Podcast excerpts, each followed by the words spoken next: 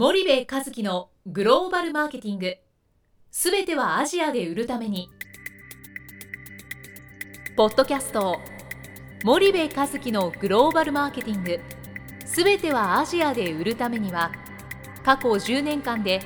1000社以上の海外展開の支援を行った森部和樹がグローバルマーケティングを分かりやすく解説します。グローバルマーケティングとは世界のニーズに応えて利益を上げること。アジアで売るためにはものづくりプラスグローバルマーケティングを武器とした戦略を持たなければなりません。日本には素晴らしい企業が多く存在します。その企業とともにアジア市場を目指したい。再びジャパンアズナンバーワンと呼ばれる時代を作りたい森部一樹はそんな思いを持ちながらこの番組を皆様にお届けいたします。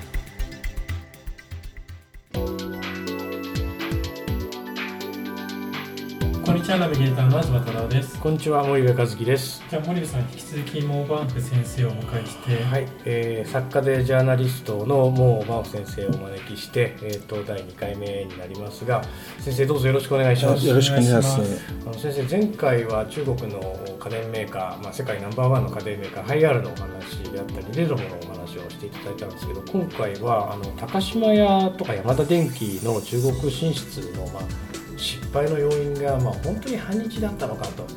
で昨今その反日のあれで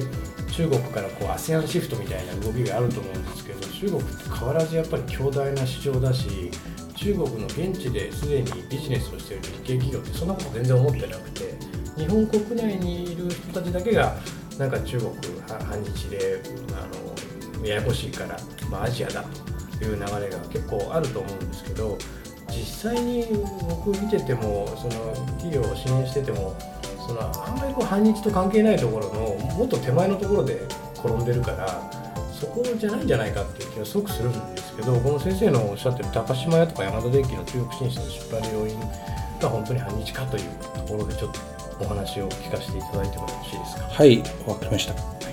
あの高島屋さんも山田さんもですね、あのある意味では大衆を想定した小売流通業者でですね、でそれは同じこういう業者が中国で頑張っているところもあるんですね。例えばイトーヨーカードの生徒の店を見るとですね、売上も収益率もイトーヨーカードグループの中でナンバーワンでですね、と同じ日系企業でなぜイトーヨーカードができたのか、他の企業ができなかったのか、しかもイトーヨーカードはですね、生徒でしょ。え厳密にも中国はですね一部大きな中国を4つのブロックに分けて見るのが普通ですから、沿海部一番豊かな地域。そして、えー、中間部、それ東北部、一番立ち遅れているのは西部ですね、生徒は四川省ですから四川省の首都ですからあの西部にあるわけですね、まあ、大きな理屈で言えばですね一番貧しいところに入っているわけです。イトーヨーカドが利益率が一番となっているわけそのそうすると合わなくなってしまうわけですね。あの高島屋さんなどは上海でしょ、沿海部でしょ、しかも上海の湖北新区というのはですね、上海の中でも裕福な地域で、あの湖北新区にはですね、カルフォルが入っているわけですよ。中国国内の280店舗ぐらいあるカルフールのそのグループの中でですね上海の湖北新区にあるカルフールがですね売り上げがトップですよ、ですから高島屋さんの進出したもう立地が悪いとも言えないわけですよ。ですからなぜ売れな売れなかったのか。お店にあのある報道でですねお店に入るとですね店員さんがお客さんよりはるかに多いというこれも本当に信じられないような現象が起きているわけですね。これはなぜなのかという問題ですね。一つはですね私やはり高島さん山田電機さんなどにですねややですね中国進出が遅すぎたというところもあったのですね。ビジネスモデルがですねだんだん変わったんですね。中国では今ものすごく流行っているのは電商という言葉ですね、電気の電に商売の商ですねつまりネット販売ですよ、あの伝統的なこういった小売業者の伸び率がですねそんなにですねべらぼうに伸びていないのにですね電商の場合いろんなネットビジネスの場合はですね2桁30%ぐらいの伸び率で、伸びているわけでですね。ですから家電などを昔みんな量販店に行くわけですよ、それと家電もですね最初ですね量販店ではなくてですね日本と同じようにデパートで買うわけですよ、やがてデパートがその売れなくなって量販店に行くわけですよ価格競争で。だから以前の光景ですがあのデパートに行ってですね、えー、あるいはまあ大型スーパーに行ってですねテレビを買おうとすると。このテレビ例えばハイアールのテレビとかあのレノボのテレビとかそのじゃあこれは買おうと。この機種を決めてですね値段など価格交渉も全部成立してください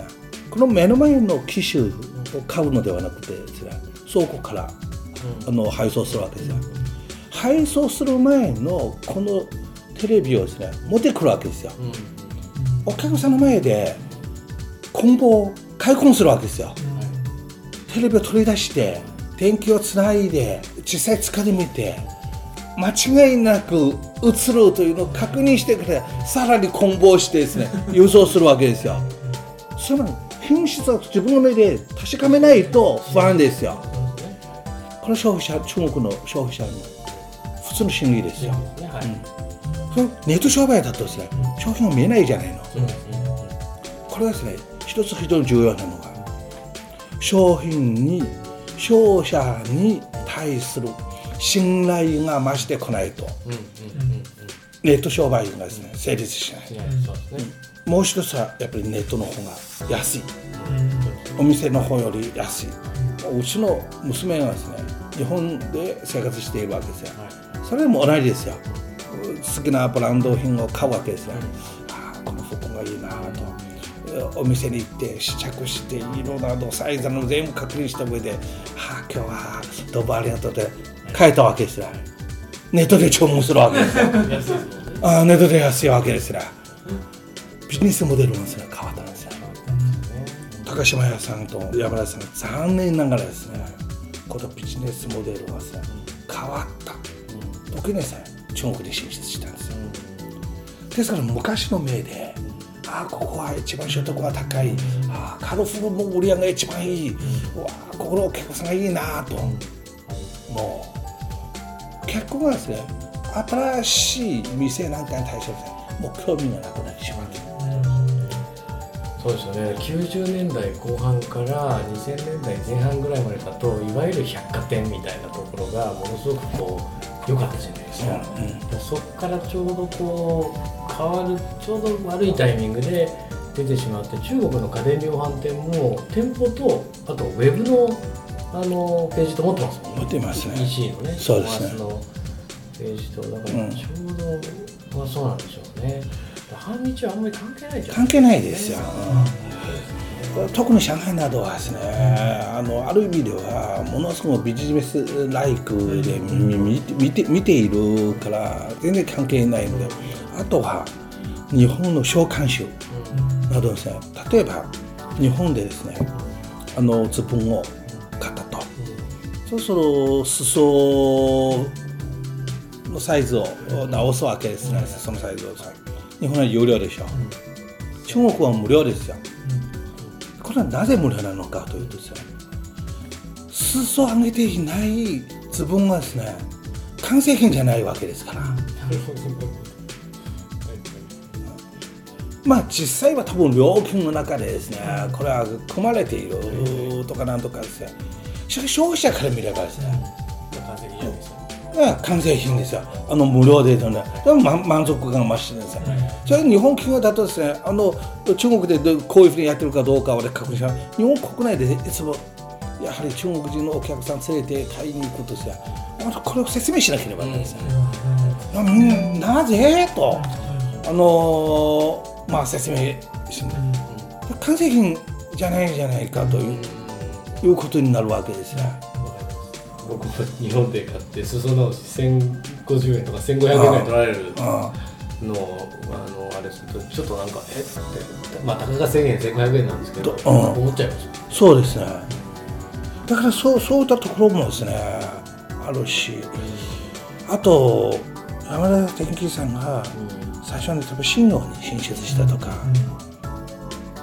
まあ今打ち明けてもいいですが実はその会社の関係者がですね私のところに来たんですよ。私信用進出は大反対でして中国の東北部はですねある意味ではですね経済が比較的厳しいところでですね大連を除いて他のところは割と厳しいなのでですねやるならばですねもっと他のところで特に南でやった方がいいじゃないかと、いやー信用の師匠と知り合ったからとビジネスはビジネスですね。師匠と何の関係があるの？とさ先生それもそのまま本当その通りで、結局ね大手の企業さんでもそういうの多いわけですよ。これ中国じゃなくても市長と知り合っていってで結局まあ高島屋も山田電機もその中にねうん。店舗として入りませんかっつってブランドいっぱい連れていくわけじゃないですか、うん。え1階のその食料品で日本のあのなんとか出すとかで。で高島屋も日本の店舗いっぱい連れていくわけなんですけど結局この店舗さんも高島屋の中国進出だから一緒に行って大丈夫。安心だっつってこう行くんですよね。けどその党の責任ある高島屋がそういう状態だったらそりゃうまくいかないよね。っていうのはこれ別に高島屋や山田電機だけじゃなくていろんな日系企業でもうよくあるがちなあの市長と知り合ったからとか銀行の紹介でいいパートナー紹介してもらったからっていうまさに日系企業のこう転んでしまう海外展開の失敗のあの一番大きい最たる部分です。昔はですねこれは重要だったかもしれません、今中国はですねもう昔の中国じゃなくなってしまったのである意味ではですねもっと日本の環境に近づいてきてききたわけですでも日本に進出する時都知事と関係がないででしょその通り。ああこ区長誰であれで僕は関係ないんですよ。区長ですね東さんか西さんかえー南山さんか北山さんか関係ないですよ。本当その通りで、東京の会社が大阪行くときに、うん大阪の、えー何区の区長と知り合いだから行くかって行かないじゃない行かないんですよ。なのになんでアジア行くときにえーインドネシアのサリムグループと知り合ったからとかね、あのフィリピンのコモンエと知り合ったからとかっつって行くんですけどももっと重要なのってもっと実地に近いところの話なのでやっぱ事前のフィジビリティスタディが甘すぎる。甘すぎると思いますね。あとはやっぱり日本の成功経験をですね、あーそのまま例えばですね、あある会社がですね、青島に大型スーパーを作作ったんですね。あ青島は山東省ですね。そう例えば、えー今の季節だと、おまあ、夏ですがもうそろそろ冬のあの秋の商品はいを、おくうもう販売し始めるわけですねそうするとですねまず日本のおアパレル、まあ、商品をですね山東省に送るのもお遅い。うん。そそそこもですねシーズンがギリギリにななってしまうわけですねそれ送る時もですね日本のサイズメインのサイズで送るわけですよ。日本は女性服と9号11号13号がメインでですねえー他はわまあ少ないわけでこれをメインで送るわけですよ。山東省の女性がですねみんな背が高いあ手が長い。でそうすると9号など全然合わないのですね。11号もかなり無理でですね。こういったサイズが合わない商品を大量に送っていてもですね売れないし販売季節もですねやっぱりギリギリで送ったともうベストタイミングをですね逃してしまってですね。そうするとどうするのかと。翌年の反則品としてですねセールに出すわけですよ。値段を下げて。まあ現地の会社はやっぱり損するわけですね。ただ日本から見れば輸出してる時ではですねもう回収したの利益確保できた、はい。これは利益確保できたかもしれませんが向こうの市場はしっかりとつかめなかったわけですね、視野は。それもですねつかめなかったわけですね。リピートにならないですよリピートにならないですね。あそこに行ったらどうせ自分のサイズに合う洋服はないということで諦めてしまうわけですね。まさに現地適合化してないっていうことですよね。そうですよね。そういうものがやっぱり、しっかりやっていかないとなかなか難しいっていう話なんで結局まあ反日とか以前の話ですよっていう話なんですよねそうですね。それは本当あの同感だと私もすごく思います。日本企業さんのその中国攻略っていう反日以前のところでつまずいてるんで、やっぱり今一度その自社の戦略を見直すということは重要だということなんですかね。なるほどありがとうございます。そしたら先生今回もちょっとお時間が来てしまいましたのでまた次回よろしくお願いいたします。はいじゃあよろしくお願いします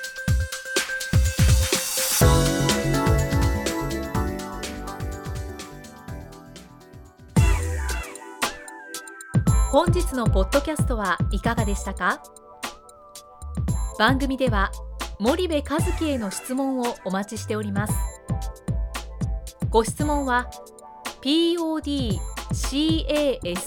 アットマーク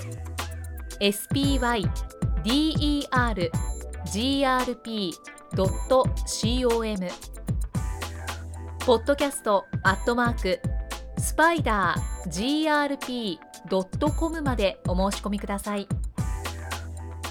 たくさんのご質問をお待ちしております。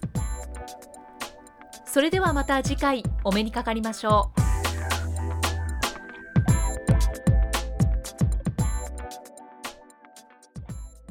森部和樹のグローバルマーケティング。この番組はスパイダーグループの提供によりお送りしました。